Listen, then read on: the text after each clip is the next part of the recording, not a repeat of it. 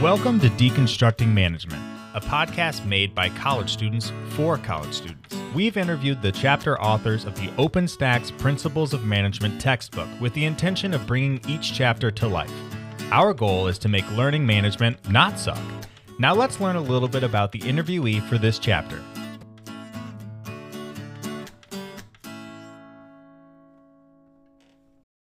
Hi, and welcome to the Motivation episode. We interviewed Dr. Laura LeDuc, an avid researcher in workplace motivation. Dr. LeDuc has a PhD in business administration from the University of Iowa. Currently, she is the department head of management at James Madison University. Dr. LeDuc is also a professor in business management, teaching to her students motivation in the workplace. Her main interests and teachings focus on an individual's motivation and how that can correlate with their work ethic. She recently just won the Madison Scholar Award in 2019. Please welcome Dr. Laura LeDuc. Good evening, Dr. LeDuc. Thank you so much for coming. My name is Tiffany. How are you? I'm doing well, thanks. You're very welcome. So let's get right into it. Some people struggle to find motivation in their life, right?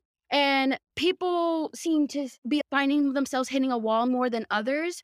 Why do you think some struggle while others do not? Well, that's a really big question. And there's a lot of possible reasons. And I think that's one of the reasons there are so many motivational theories is that motivation is impacted by so many different things. It's impacted by people's individual sense of self. It's impacted by their interests and what they're excited about and what they're not excited about. And it's impacted by the situation and whether or not they're bored, whether they're excited. You know, there are just so many things that go into it.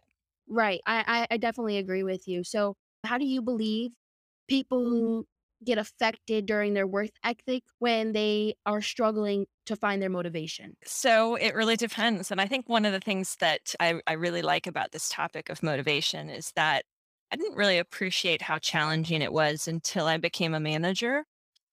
And then I found myself spending a lot of time trying to answer that question and not knowing how.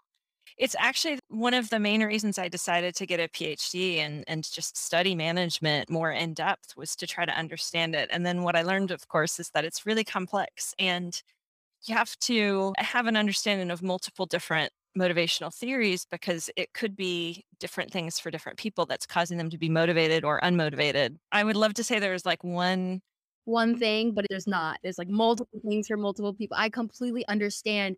So, that being said, what motivational theory works best for you or you found that has been able to move you forward? The chapter talks about the difference between content theories and process theories.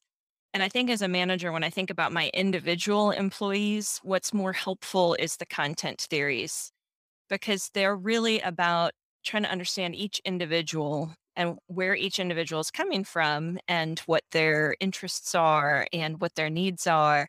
And based on that, you can figure out how to influence their motivation. So you're basically implying that you like that content theory better just because you can see individually the person instead of as a group. You see them as an individual, which is amazing. And as an employee myself, we love that as for managers. So you say the content theory works best for you as a manager. Can you explain a little bit what process theories is? So the process theory is more about how people kind of are generally motivated. And so when I think about process, I think about universals. This is how everyone can be impacted by organizational decisions or organizational communication.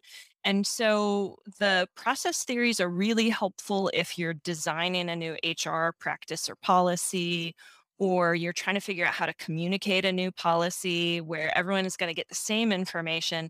When you're talking about those universals, the process theories I find much more helpful.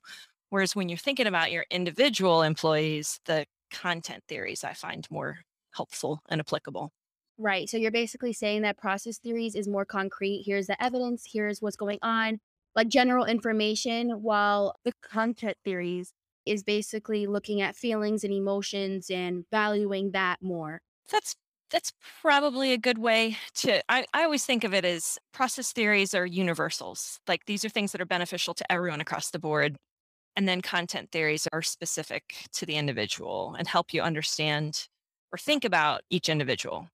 Why is it so useful for creating motivational theories? I think as a manager, we're constantly doing two things. We're thinking about the whole team or the whole group and what can we put in place or do that's going to be helpful to the whole group or how can we communicate to the whole group but then we're also thinking about our individuals within that group and how are they going to be impacted and how can we have a differential impact maybe on this one person who isn't confident let's say we're trying to implement a new software and i've got one employee who's just not confident in her ability to use computers effectively the way I go about getting her motivated to use the new software is different from what I would do for somebody else who's really confident in their computer abilities. And so that's about understanding her as an individual. But then, in general, sort of my decision about whether or not to implement a new policy for a whole group, or when I think about how I'm going to communicate this new policy to a whole group, you're constantly toggling back and forth between sort of the group dynamic and then the individual dynamic and then the group dynamic and the individual dynamic. That's why I think these two different sets of theories work together to help managers be effective. Would you say that you use these two theories a lot as a manager to base your decisions on them? I think it depends on what type of manager and the level of management. What I think typically is that first line managers are going to find the content theories more useful because a lot of that is about managing the people, but you may not have any control over the policies. Like somebody else is making those decisions. you just have to implement them. Right. But then as you move up, and you're in middle management or senior level, the process theories become more useful because you're doing more of these sort of decision making about policies that impact everyone as a group. Right. Okay. Thank you so much for that. Can you please elaborate on what is positive and negative reinforcement? One thing I will say is that when I talk about positive and negative reinforcement in class, what I usually say mm-hmm. is the important thing to keep in mind is that you need to be giving people feedback and you give them positive feedback when they do something that you want them to do because then it tells them, oh, I should do more of that. And you give them negative feedback when they do something you don't want them to do, because then they'll know, oh, I shouldn't do that anymore. And most employees actually want to do a good job. And so you're actually helping them accomplish their goal of doing a good job at work by giving them that feedback. And so within that context, positive reinforcement is just telling people they're doing a good job or telling people what you like about what they're doing. And I don't spend a lot of time on negative reinforcement because it's just kind of a confusing concept. You're withholding. I, I don't know. I mostly focus on the positive reinforcement. And then the other thing I tell them is you have to be giving positive reinforcement. You have to be giving positive reinforcement because if you only ever give negative reinforcement, people will hate working for you. And so the thing that's important, I think, to remember from reinforcement theory is that rewards motivate behavior. And even if it's just verbal feedback, that's motivating, that impacts people. So we want generally to do a good job. We want to hear from our managers that we're doing a good job. Keep that in mind. That's the most important thing to remember about reinforcement theory, in my opinion. Right. It's basically explaining just hearing that positivity. It makes you want to keep going while hearing that constant negativity is kind of like, all right, why am I doing this? You know, it kind of loses that motivation for them. So speaking upon that, you kind of answered it, but if you can elaborate a little bit more, how does negative and positive reinforcement correlate with motivation? So, I mean, it's certainly a form of motivation. You know, it's having an impact on our our behavior, but it also is a pretty basic level of motivation. If you think about it, this is how we train a new puppy, right? And so it works to a certain extent, but getting to know the employee and figuring out what they're excited about and showing that you actually care about them as a person is also really important for motivation. So I tell my students that reinforcement theory is important to understand from this perspective of positive feedback is important and negative feedback is important and you should always be giving feedback but i don't go into much more depth than that just because there's so many other motivational theories that i think are a little bit more complex to explain and and yet important to understand and so i don't typically spend a lot of time on that theory actually so when you started off learning and educating yourself to better yourself as a manager and leveling up at that workplace. Where did you start? Where did you see yourself bumping paths? And then how did you end up being able to smooth those paths? The content theories really resonated with me because when I started asking these questions, I had a team of five full time and five part time workers and we implemented a new software and one person was super excited about it and she was like i don't need any help with it just give me my login information and i'll play around with it if i have questions i'll let you know and she learned the software better than me and then i had somebody else who was really anxious about it and i spent a lot of time training her on the software and it was going over the same things over and over until she had the confidence to be able to do it on her own and then I had this other employee who, unrelated to the the software transition, we hired her. She should have been a really good employee, but she was really slow at this one aspect of her job, and I couldn't figure out why. But her working more slowly meant that everybody else had to pick up extra slack. And I kept trying to work with her on getting faster, and I couldn't understand why she didn't get faster. So I was like, trying to figure this out. It was a puzzle to me because she clearly liked certain aspects of her job, but this one aspect of her job just seemed to really stymie her. Now, this was after I left this job and was studying motivation in my PhD program. What I eventually realized was that job was just not the right job for her. I was asking her to do something that was not a good fit for what she was capable of doing. It was a struggle for her because she didn't have the confidence that she could do that particular aspect of the job effectively. And it was making a decision that had an impact on other people. And so she was afraid she was getting it wrong. And so she would agonize over every decision. And that was why it took her so long.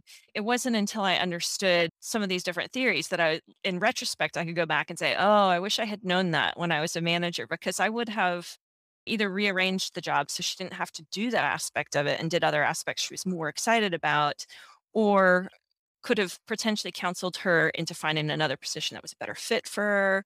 That's where I really got started interested in this. My interest in this got started was trying to figure out my employees and why they behaved the way that they did. It was intriguing to me. It was like a little psychology experiment for someone who'd never taken psychology and didn't really understand what was going on, but I wanted to because I wanted my employees to be good at what they were doing so that our department would be good at what we were doing so that, you know, we would have good success. And sometimes I just couldn't figure it out after learning this and after educating yourself on this and taking your time to get into depth on what's going on with your employees, after you like manage yourself better to become a better manager, do you see the progress within your employees as well? I'd like to say yes. It, it's hard to say when you're in the role. I feel like uh, I've been a manager again since getting my PhD, and I feel like I did a better job the second time around. And I think that my employees would say the same thing, but you know, that's one of those challenges. When you bettered yourself, how did you see your employees bettering themselves as well as their work? So I think I just had a better understanding of, first of all, how to communicate effectively to a whole group and make sure people felt that whatever we were doing was fair to the whole group.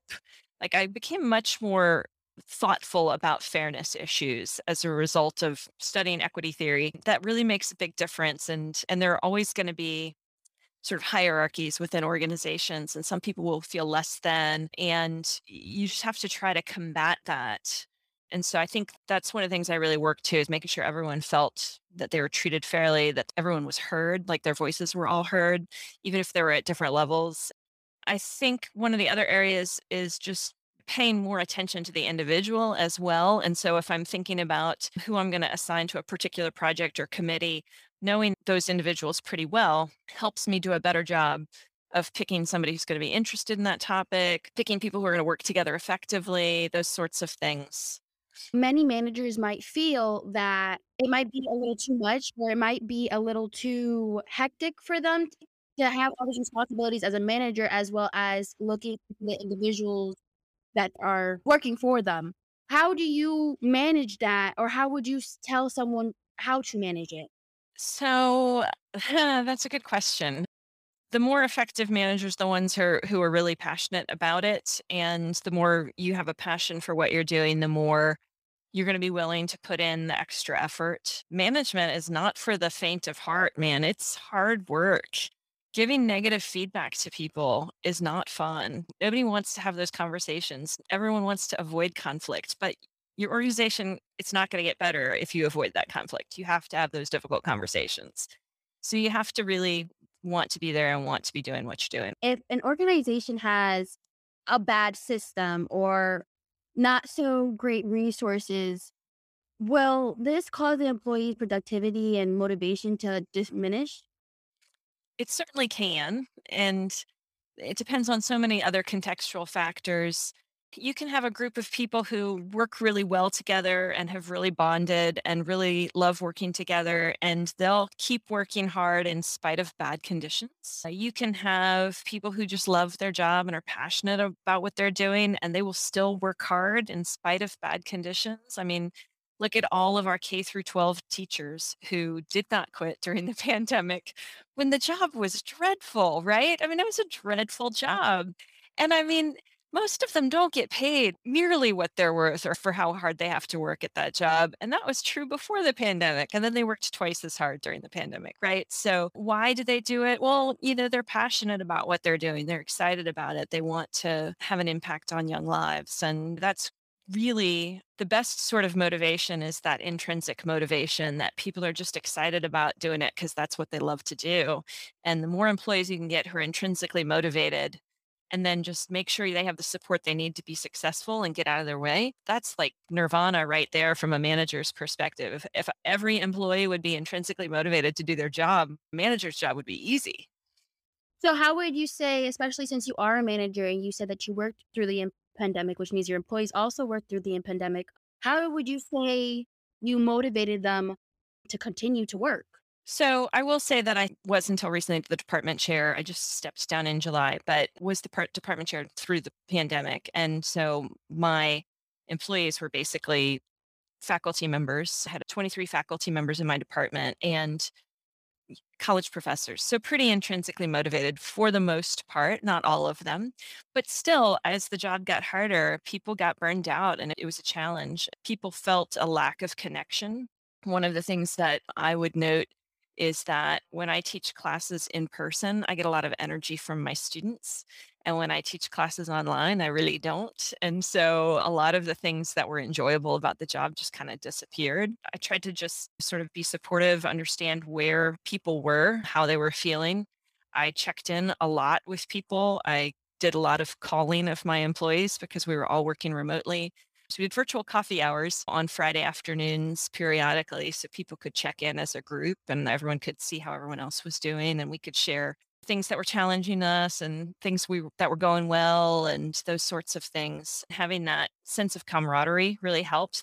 So among the content theories there are several that talk about affiliation or relatedness or you know, just this need to feel a connection to other humans, essentially. And so I really tried to make sure that that connection was still there, even if we weren't in the same building and running into each other in the hallways, that that connection was still there. So you always made sure that connection was still there. Did you say that's what helped the other teachers that were not so in for it start to become into it and start going on board with the rest? I mean, I definitely think it got us through. I definitely agree. So, how can we imply motivation theories in the workplace to be capable of achieving better abilities, better accomplishments? So, first of all, I'll say I like all of the content theories. I feel like I've probably said that before. And I like to think first about intrinsic motivation and what are people actually excited about? Like, what would people do even if you weren't paying them to do it? And that can be helpful, helpful insight. And it doesn't always help. Not everybody can do what they love every day at work, but it, gives you insights into things that will be more interesting for them versus less interesting for them and then understanding the extent to which people feel a, a, need for affiliation they want to be around other people they need to be around other people or else they you know sort of lose their enthusiasm the extent to which people feel a need for growth like some people just get bored really easily and other people don't other people are like no i just want to know what's going to happen every day i want to come i want to do my job and then i want to leave. Understanding those differences is really helpful for understanding what parts of the jobs people are going to enjoy and what parts they aren't, and how you can rearrange or change job duties and responsibilities so that more people are more excited about what they're doing. And oftentimes you can shift things around in a way that that you're able to do that and give people the opportunities to do things they're excited about or pursue goals that they're excited about. That's going to make for a more successful work environment. You mentioned that you love all the content theories, but what theory do you believe works best for people to keep their motivation? So, all the content theories kind of build on each other and and so I kind of run them all together in my mind. But I do think it is helpful to think about Herzberg's motivating factors and hygiene factors. I, I wish he didn't use the word hygiene because it just like what does that mean? I don't know. But like this idea that there are things that motivate us, and then there are things that demotivate us, and they're different things, right? So, the things that motivate us, uh, getting to work on something that we're excited about, and that could be different for different people. Different people are excited about different things. Things that motivate us, getting to work with other people who we like. Things that motivate us, getting to work on something new and challenging, not too challenging, not impossible, but something new and challenging that we get this sense of accomplishment when we do it well, or we feel like we're doing better each time we do it. That feels rewarding, right? So, those are motivating factors. And then sort of the demotivators are things like having a boss who's a jerk, not getting paid enough, not feeling safe in the workplace. And so, this is one of the things that we've really seen in the pandemic. We see this great resignation that's happening post pandemic. Why? Well, we had all these workers who were asked to work in situations that were less safe and they felt less secure. And they did it for a while when they felt like they didn't have any other options or any other choices. But it was a huge demotivator, huge level of dissatisfaction.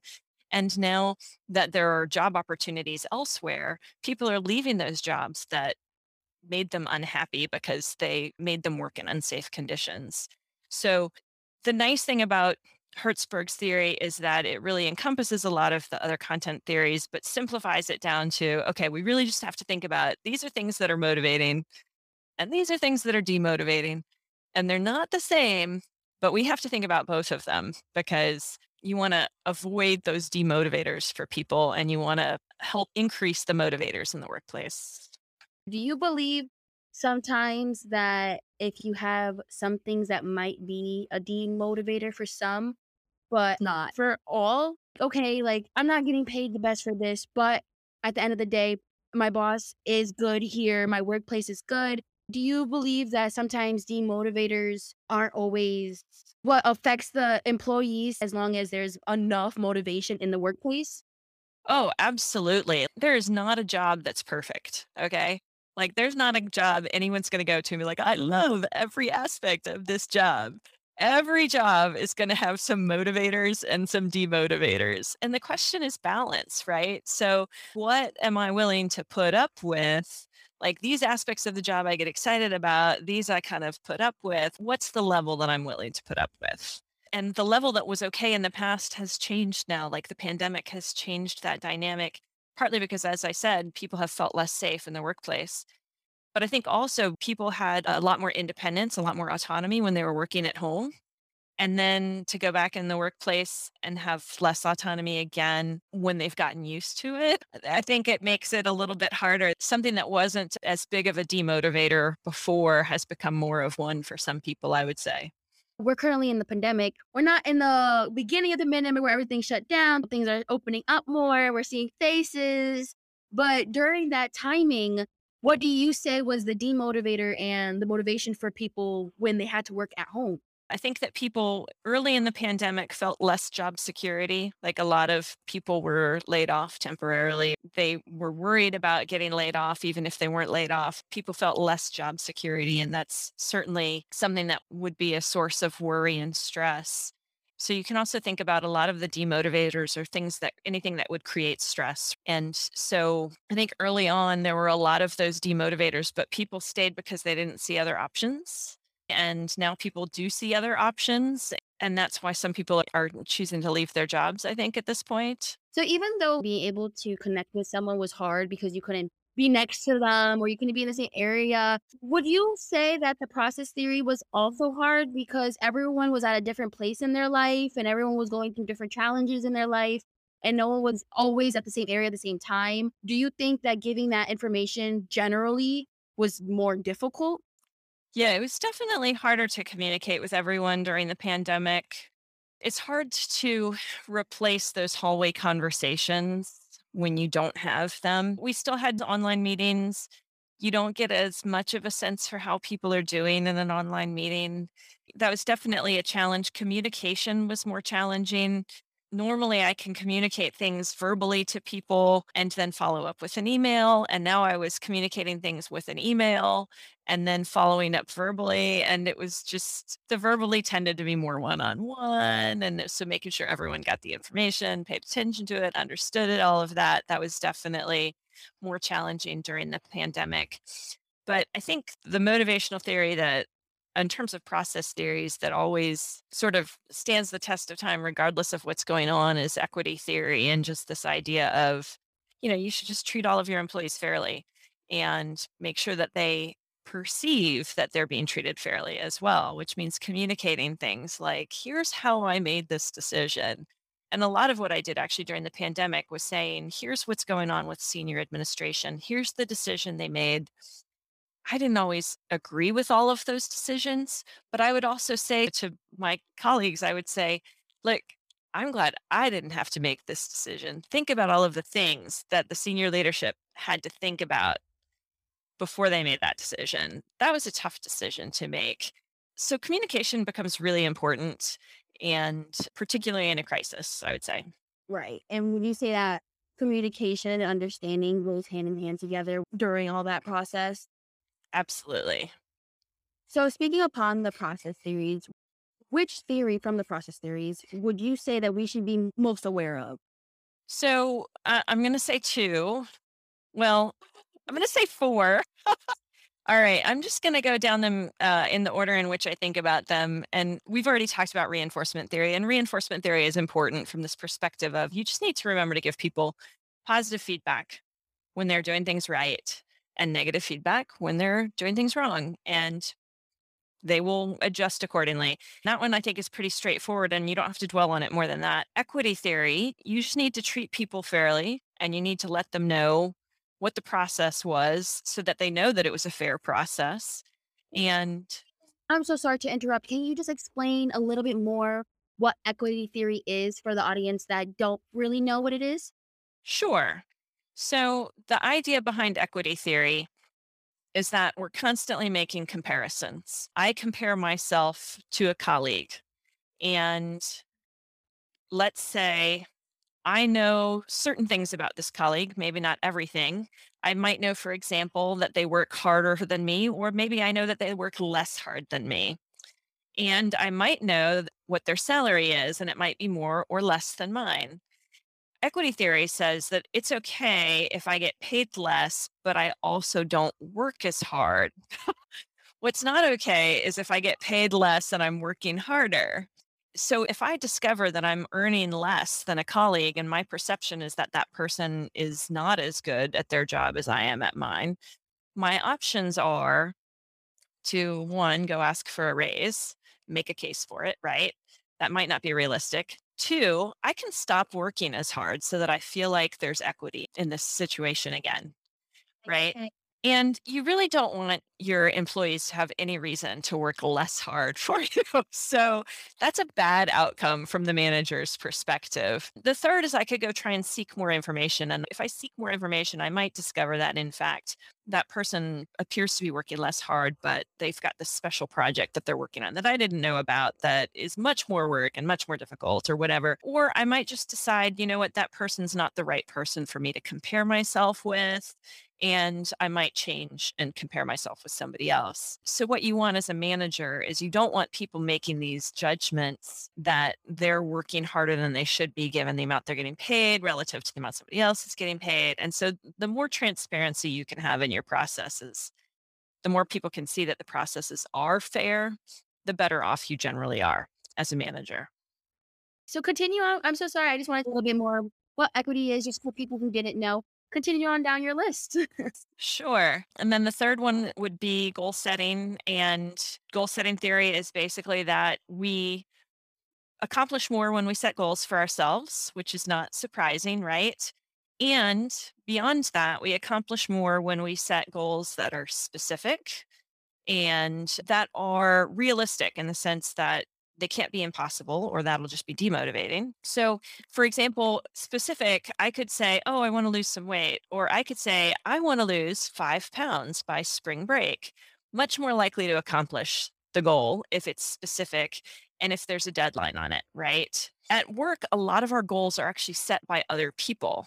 So the other thing you want to think about is is someone else going to accept the goal? And so goal setting theory helps you understand that if the goal is too difficult, people will just ignore it and be like, well, that's impossible. I'm not even going to try. And if it's too easy, then they'll put forth that minimal effort that's required to meet that really easy goal and they won't put forth extra effort, which is also not a good outcome. So, as a manager, what you want to do is you want to be working with your employees. So, you're setting goals that are realistic yet challenging. And you want to keep in mind that you also need to have deadlines for when those goals would be accomplished and that they need to be measurable. Like, we want to increase sales by 10% within the next 12 months. That's a nice specific goal. It can be measured. Whether or not it's realistic depends on a conversation with the manager and the employees. And so, goal setting theory just gives you a lot of insights about how to use goals to motivate your employees in a way that's effective. And then the last one, the last one that I'll mention is the one that my students never like, and that's expectancy theory. And and I totally get why they don't like it it's this psychology theory where they use lots of weird terms that we don't ever use in real life that don't make any sense. With that said, it really works. I mean, it really explains a lot of behavior. When I say it really works, I mean it really explains a lot of behavior. And so it's the most comprehensive as well because it actually incorporates the content theories into the process. When we think about valence, what we're thinking about is whether or not the reward is going to be valued. Well, that gets at people's needs, what they want, whether they have need for affiliation or whatever the case may be. So the content theories really go in that valence section. And then the chapter doesn't talk much about self efficacy, but self efficacy is this just belief that I'm capable of being successful.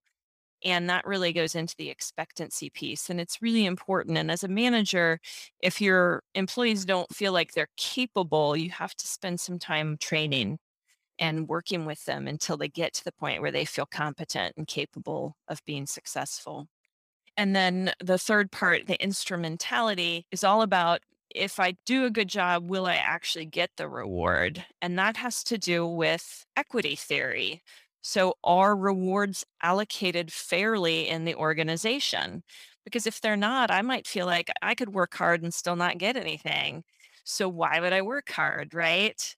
And so, expectancy theory is like this pretty good meta theory in terms of explaining, it incorporates other aspects of theories and explains pretty broadly a lot of different pieces that go into whether or not someone's motivated or not motivated. Okay, so uh, after reading the chapter and after looking at it all, what do you believe is the most important information that people should take in and really sit with it? First of all, just keeping in mind that there are some universals. There are some things that are universally motivating and there are some things that are universally demotivating. And so positive feedback is good all the time. Another universal would be everyone wants to be treated fairly. But in addition to the fact that there are some universals, each person has different things that are going to motivate them.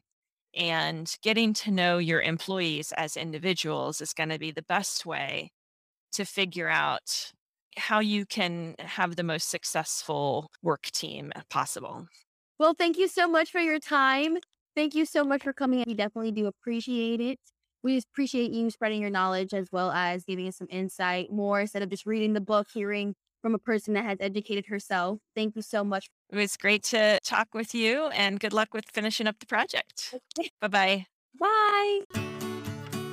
You've been listening to Deconstructing Management, a podcast made by college students for college students. Be sure to check the show notes for resources related to this episode. Thank you so much for listening. Until next time.